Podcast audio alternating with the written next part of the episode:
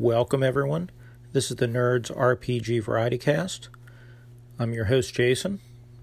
First up, we have a couple calls from previous shows one about our board game episode, and one for our sci fi episode, and then one for last episode, or I guess two episodes ago, whenever I asked about the song that my voicemail song. So I'll let Rudy take it away with the voicemail song. Jason, it's Rudy from RPG Retrofit. Driving home, listening to your latest podcast. I want to guess that that version of the song you're playing in the beginning is it Cyndi Lauper? Kind of sounds like it sounds like somebody putting on a pretty bad fake like New York accent, but that makes me think Cyndi Lauper. Um, is it a, it's a Blondie song, right? I think, but I enjoy it. But it, it's, it's it, I was actually it's funny before you said something. I was like, I was like, I gotta look that up because I want to hear it kind of like louder. Uh, anyway, so far the uh, episode's great. I, I'm at the part where um, somebody's talking about sci-fi RPGs, but I decided to leave this message. All right, brother. See you soon. Rudy from RPG Retrofit, thank you so much for the call. I appreciate it. Yeah, so Josh Beckelheimer got the song. Well, he got close enough, so I I gave him credit for for identifying it. But so the song is "Hanging on the Telephone." It was originally written by Jack Lee and originally played by the Nerves. You are correct that Blondie later played it, and it's most famous probably for Blondie's version of that song. Now, the version I play in my voicemails, we talked about previously, is done by um, the actress that plays Bernadette on The Big Bang Theory, Melissa Rauch, and it's from the 2017 animated movie Batman and Harley Quinn, where she sings it. So, thank you so much for the call, though.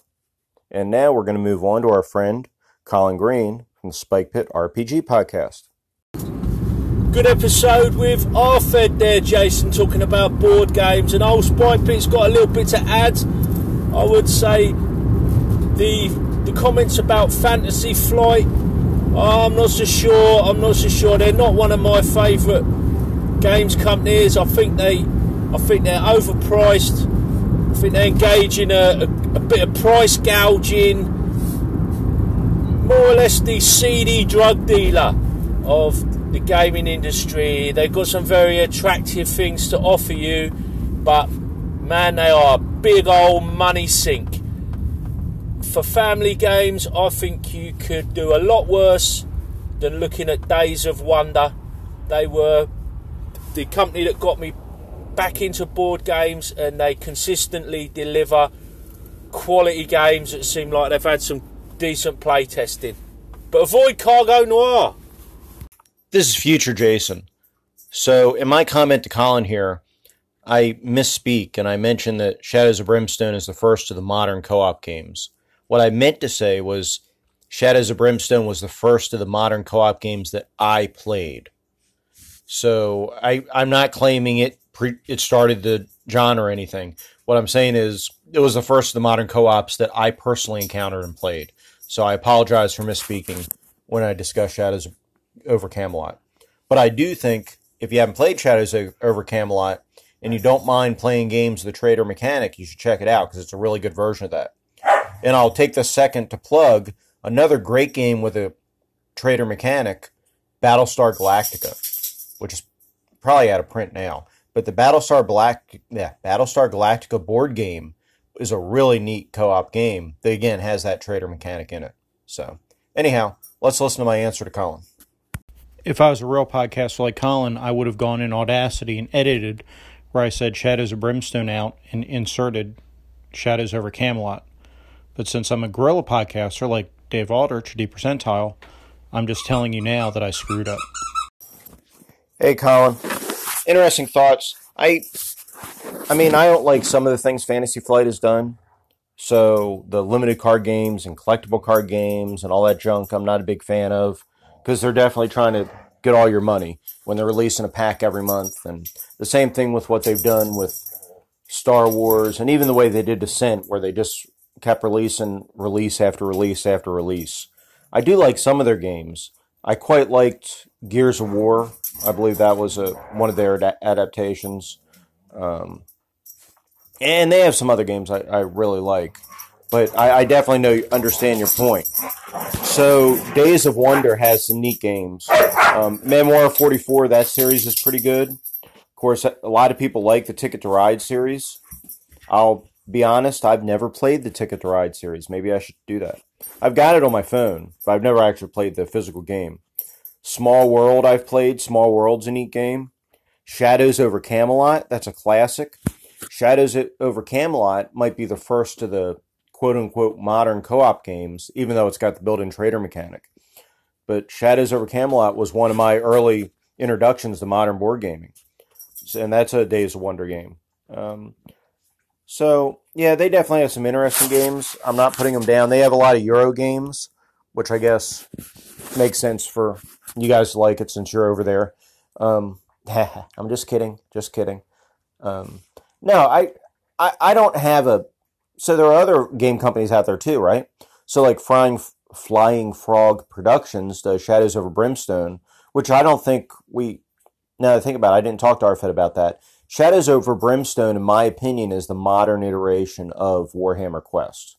And when I say Warhammer Quest, I mean the '90s version, not the things they've released recently. Um, I I actually like Shadows of Brimstone, but there's so much content for it. I've got boxes. That they have a, a, a separate setting. It's a whole separate game. It's compatible with samurais and stuff that I haven't even opened. It's just sitting in a box.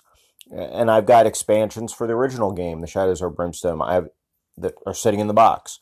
There's so much content for that game. It's it's unbelievable.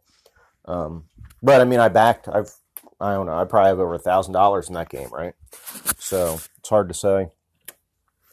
We, but we, when you look through some of these other games, yeah, there are definitely a bunch of game companies, and some of the smaller companies are really interesting, but you don't hear about them a whole lot. Um, the company that did, and I'm drawing a blank here, and I'm looking for it, and I don't see it, but there are a bunch of other games out there that are good. Um, they're definitely games that I would avoid. So, like Upper Deck. Upper Deck has some good card games. The Legendary Marvel game kind of falls a little bit flat for me. If I want to play superheroes, I'm going to play Sentinels of the Multiverse. Sentinels of the Multiverse, in my opinion, is the best superhero card game, without a doubt. But Upper Deck does the Aliens card game, the Legendary Encounters game. They do a um, Predator one, and those are great. And you can mix them to do Aliens versus Predator. They do a Firefly one that's good.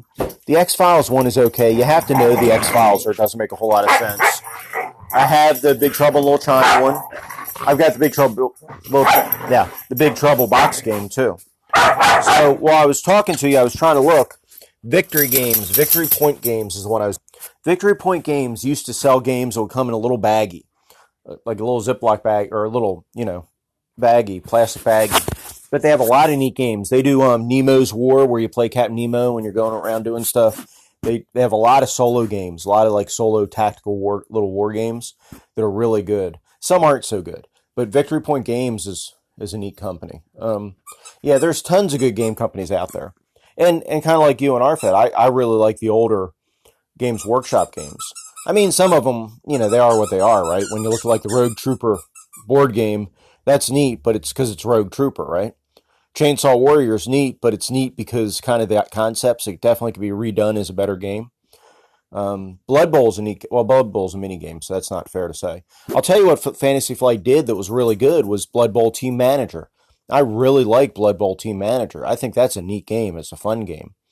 Um, but of course, it's out of production like all their Games Workshop stuff now. Um, another game that I really enjoyed, I thought was fun, were what were they called? Disc. It was it was Star Trek Red Alert. Do you remember this? And and basically, and it was discs. Fantasy Flight or somebody else did it re- more recently for Summer, and they've done it with other things. But the Red Alert's my favorite version of that. And I think that's the right name. I'm just walking around with the dogs, obviously. And but Star Trek Red Alert, you had different. You had basically you have discs, two sided discs for all your ships, and and they were different size for different size ships and and to move them, you would actually flip the. So you need to like get on the floor, clear out the floor, and get everybody you know crawling around the floor. You could do it on table, and, and you'd flip the discs to show movement, so a disc might move three flips or whatever. It, it, was just a really neat game. I don't know if you ever played that. Let me know if you've ever played Disc Wars or Well, not Disc Wars, I think, was the original iteration. But like I say, the Star Trek one, I'm pretty sure it was Red Alert, was my favorite version of that.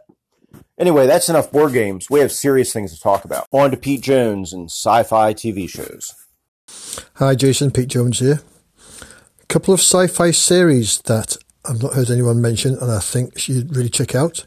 The first one is by Gerry Anderson that did Thunderbirds and all those sort of shows, and it was a live action show called UFO from the 1970s, ran from about 70 to 73. And if you like Carolyn Munro, check out Gabriella Drake in that. She is gorgeous, and it was a good uh, premise for the show as well. The second one I want to recommend was a, a show from, in Britain here with Martin Landau called Space 1999, when the moon bolts out of orbit around the Earth. And uh, you're based on the moon by yourself uh, with interceptors. Uh, will make a cracking um, game as well, that. So those are my two suggestions. Oh, and if you like a bit of comedy, then you can't go wrong without Red Dwarf. So those are my suggestions for you, Jason. See you soon. That was Pete Jones, the Dragons Are Real podcast. Thank you for those recommendations, Pete. Um, yeah, we I think we spoke about Red Dwarf here before. Red Dwarf's a great show. Um, Space 1999, interesting. So, I have not actually seen Space 1999. I've seen it referenced quite a bit, so I'm gonna have to check it out because I've seen a couple different people recommend it, and also I was doing a search. There was a show I remember here in the States, I don't know if it ever showed over there, called Space Above and Beyond.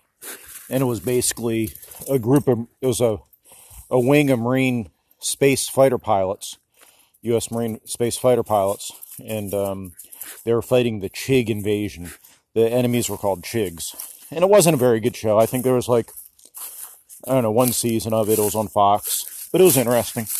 But every time I was trying to search for that, I couldn't remember the name of it. And then Space 1999 came up, and I started looking at it, and it looks like a really neat setting. So I'll definitely have to check that out. So thank you for that recommendation, Pete. I may have failed to mention it, but in the previous episode where Dave Aldrich, the D Percentile podcast, railed for like seven, eight minutes on what he didn't like about fourth edition D&D, well, that was actually the first part of our new segment, what we don't like about role-playing games. So in today's segment of what we don't like about role playing games. Josh Beckelheimer of JB Publishing weighs in on fourth edition, and John Allen Large weighs in on fifth edition. So I'm going to turn it over to those gentlemen. Hey, Josh Beckelheimer here. So everyone's talking about fourth edition, but no one's talking about the huge, huge disappointment of the lack of online virtual tabletop that they promised when that player's handbook came out. Me and my buddy, we were living together and we saw that. We were so excited. Our goal wasn't to ever play fourth edition at the table. We knew right then, like, heck yeah, we can be on our computers and we can find a game that we can play together online. And that never happened. And I don't think we ever got around to playing 4th edition because we were just waiting on that virtual tabletop that never came to be. Hey Jason, it's Joris. I'm just listening to your episode where you're talking about board games with Arfed, and some of his comments about 5th edition really struck home with me. Now, that's not to bash 5th edition at all. I know a lot of people enjoy it, and that's fine. Crack on with that. Does me no harm. One of the reasons why I tend not to go to it as my D&D edition of choice is precisely what Arfed talked about, the whole idea that at lower levels you still feel pretty invincible in the fifth ed game. You've got powers and abilities coming out of the wazoo, and you can, even as a wizard, you can bounce into lots of combats with nary a thought and still walk away. That's a perfectly valid game style but that whole sort of superheroic end of the fantasy spectrum doesn't really appeal to me. Anyway, I'm going to get back to the episode. Take care. Today's topic is adapting movies into RPGs. And it was prompted by a voicemail I got. So let's listen to that voicemail. Hi, Jason Barney here. I'm in my cellar looking for my Christmas decorations and I can't seem to find them. Um, calling you isn't going to help that situation much, but uh, so I'm doing it anyway. But whilst I have been doing it, I've been listening back to some of your episodes because because you you're you're so engaged in my podcast that I somehow thought, I guess that I was listening to your podcast, but I basically had completely blind spotted it. So I've been going back through yours, um, uh, which is entertaining, totally entertaining. Um, what I wanted to say is this: Why don't you talk about Captain Kronos, so that we know what you were doing, and how you managed to make that feel like a Hammer horror movie, or perhaps how things didn't go in that direction, or what, or how that went. Give us an episode. Thank you, Barney. As you know, Barney has a Local Ludus podcast. You definitely should be listening to that. Cam Kronos Vampire Hunter is a Hammer horror movie. And if you haven't seen it, I do highly recommend you go see it. It's a great movie. I belonged to a gaming group last year that, because of some family and personal issues on my end, I had to leave. In fact, I left gaming altogether for about a year. But I hope they're all doing well. And last year I ran a Barbarians Lemuria game for them that was based around the movie Captain Kronos Vampire Hunter. And I adopted some aspects. There's a, a version of Barbarians Lemuria out there called Honor and Intrigue, or Honor plus Intrigue, done by the same gentleman that does the Bash superhero game. And it, you know, that's for swashbuckling, Three Musketeers, pirates, that kind of thing. But I copied, I borrowed some fencing and some skills from that, put them in Barbarians Lemuria to give it a more Renaissance feel, and turned it into Captain Kronos. And it worked really well. Now, my, the saving grace for me when I ran this game was the fact that none of them had seen the movie Captain Kronos Vampire Hunter. So they were blank slates. So basically, all I did was rewrite the script into scenes in the video in the RPG, and it was somewhat of a railroad. They had options. They didn't have to do the things I prompted them. Well, that's not true. I didn't prompt them per se. I, I set forward a pretty linear story, but they definitely could have deviated from it. If they had, we would have rolled with whatever they did. But it just happened that they followed the story pretty straightforwardly. So I created a, you, you know, a, a guy that a former military guy that was basically Captain Kronos, and had one of the players play him. The Hunchback assistant we recreated, and somebody played him. I didn't do Caroline Munro because it was all guys playing. So what we did is I created a teenage, like stable boy that was getting beaten by his master that they came across, and the Captain Kronos character freed him, and then the kid stowed away in the back of their wagon and kind of tagged along with them after that. So that's kind of how we got them together. And and that actually was role played out. I I talked to the the I kind of prompted the character that was playing the kid and and said, "Hey, why don't you do this?" And and he kind of did. The other players jumped right in there and it, it worked out well. But yeah, basically followed the story of the movie. You know, they got the letter from a doc, the captain got a letter from a doctor friend saying, "Hey, we're having these problems here in town. Can you come help us?" And he did. And so for the scenes, you know, I had him get with the doctor and start doing investigating.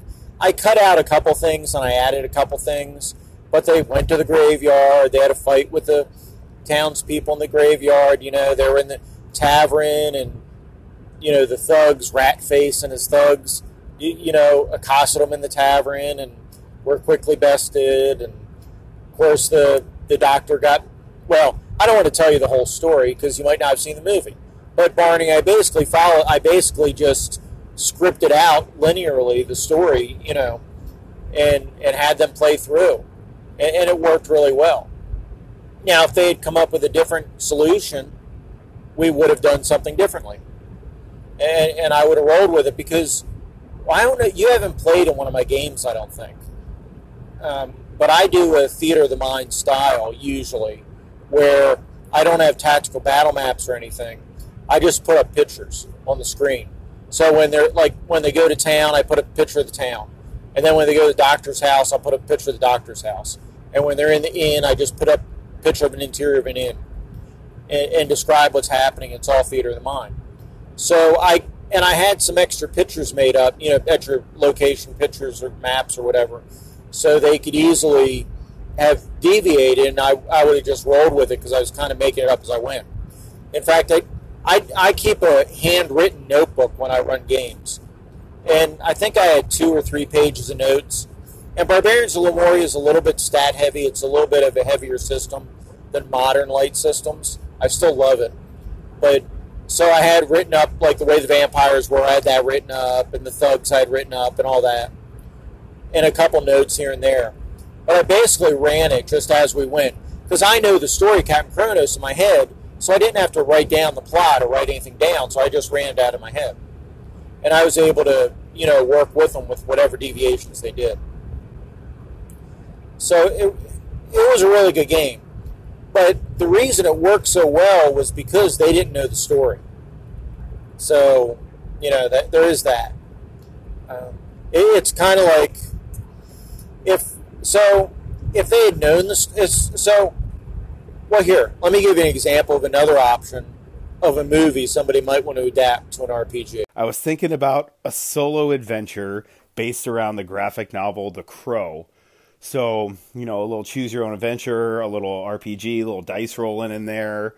Uh, you have to figure out who killed you, who ordered the hit, you know, what they were after, and you got to get revenge. And I think that would be super fun, a little, you know, just a little solo thing because you can't have a party of the crows running around. Ah, or maybe you could, and you could call it murder. Anyway, that's mine, the Crow RPG solo play. Peace out. thanks joe and, and if you don't recognize his voice I, I can't imagine you don't but that's joe richter of the hindsightless and wheeler woe podcasts here is my question for all my listeners some movies are easy to adapt it, because of the amount of characters in the movie or what it is, right? So Die Hard. Die Hard is easy to adapt. Even though Die Hard is a movie that stars a single hero, it would be really easy to adapt Die Hard to a larger group. If you had three or four or five or even six people in the group, you know, they start off at the Christmas party, you, you just isolate them, you know, get them off to the side for some reason. Maybe they're in a side room playing Dungeons and Dragons during the Christmas party, and you know the terrorists hit, and then they have to react, right? So Die Hard's really easy to adapt, even with a larger number of players. But some movies, like The Crow in Joe's example, are more difficult because in The Crow you have what? You have The Crow, you know Brandon Lee, you have Ernie Hudson's policeman character, and you have the annoying little kid. And that's really all your main characters. And the Crow, of course, Brandon Lee is the only one with superpowers. So when you adapt that down to an RPG, it gets a little more difficult. Now, the Buffy Vampire Slayer game, I, I never read the Buffy game, but I assume it went the route of the TV show where the other people in Buffy's party ended up being like witches and vampires and having powers. And so in Buffy, they kind of sidestepped the only one superhero route by making more than one person a superhero. But you know, if we're going to do a game like the, a movie like The Crow, how do you adapt that to an RPG? Now, some games have had asymmetrical characters, right, with different power levels. The original, um, brain farted there. The original Stormbringer RPG was not balanced at all. If you were a, um, you know, a, a Melibonian, I think I said that wrong. Call in if you know how to pronounce that. But if you were that race, guess what? You were super duper powerful compared to everybody else. It's just what it was. They didn't try to balance it at all. And that's okay. And depending on the group that you play with, it might be okay. In my Cap, in my Captain Kronos game, it, I kind of bounced out a little bit by by the skills. So Captain Kronos was good at fencing, and he was a noble, so he was kind of haughty and all that. And the player ate that up. The Hunchback character was really smart, and in fact, he forged a weapon to to fight the vampire at the end. And then the young boy character was like a thief and able to like sneak in places and do things and so it worked out because they had different skill sets. But you know, there are a lot of pro- look at a lot of noir and detective stories, investigation movies.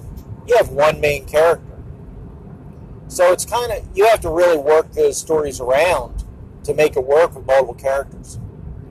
I'd be interested to hear from anybody that has adapted single protagonist um, stories, you know, sort of one main character, into something that works for a bigger group, like a four to six player group. You know, and like I say, Die Hard's easy, but how do you adapt a Mike Hammer movie to? Does, does anybody even remember who Mike Hammer is? I guess I'm showing my age here. Not Stacy Keach Mike Hammer. I'm talking like when Mickey Spillane played Mike Hammer. But anyway, point being, if any, or like, well, Magnum PI, you have a couple different characters, but still Magnum's your main character, right? Um, Spencer for Hire, you have Hawk. I don't know. Anyway, I'd like to hear anybody's anybody that's adapted stories with a single strong protagonist and successfully adapted those for a large party, and, and any tricks they have, you know, when they did that. I, I know this is kind of broken and stupid the way I'm coming across, and I apologize for that. It's late. I really want to get this episode out tomorrow morning for Barney because I feel bad. I've been sitting on his email for a while. So please excuse, you know, my lack of eloquence here, and and listen anyway for Barney's behalf. So I guess that's about all I have to say on that topic. I know I promised I was going to end the episode, but on listening that again, if I promised to talk about something, went to Joe's call, then talked about something totally different. That's not really fair to you, the listener. So let me clear that up. What I was going to talk about was what do you do when the listeners know the plot of the movie?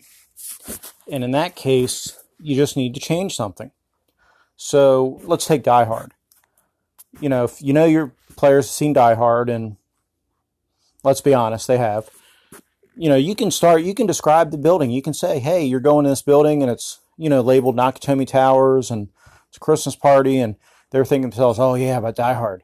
And the terrorist attack, they're like, oh, yeah, we know what we're going to do here. But then you switch it up and you throw in some monkey wrenches for them. So that's what you can do if they already know the movie. Now, if they don't know the movie, then you don't have to. The screenwriters have already done all the work for you. And that's cool too. But you need to be ready when they take weird angles. So, say you're doing Big Trouble in Little China. Unless you're going to railroad the heck out of it, it's not going to go the way the movie did because there's no way the characters are going to make the choices that um, Jack and um, shoot, what, what was his buddy's character's name in that? Wang, that Jack and Wang made in that movie. There, there's no way. So you need to be ready for your characters to go off script. But if you know the movie well enough and you know the characters well enough, you can just react off it, so it won't be a problem. There are my dogs, Gadget and Maddie, playing. And so the last thing I didn't talk about that Barney really wanted me to talk about was how did I get the feeling of Hammer horror? And I don't know that I did. Um, there were some moments I think my players were weirded out. There were a couple moments with the doctor. They were weirded out. If you know the movie, you'll know that. I did do the same thing at the ending where the vampire's gaze had a certain effect. I did that. And, and I think that kind of freaked them out a little bit because they weren't sure how they were going to, what they were going to be able to do. And I let them do a willpower save to overcome that. Um, but so I, I don't think I ever got moment of fear through that, but they were definitely confused because the vampires didn't work the way you think vampires work, right? So that was interesting, and and that was a cool thing with the Captain Vampire, Captain Kronos Vampire Hunter, is different vampires reacted differently to different things, you know, and, and that's they were going to make a series of those movies. But anyhow, I, I don't want to drag this out too long, but so I don't know that I ever really did capture that Hammer horror feel.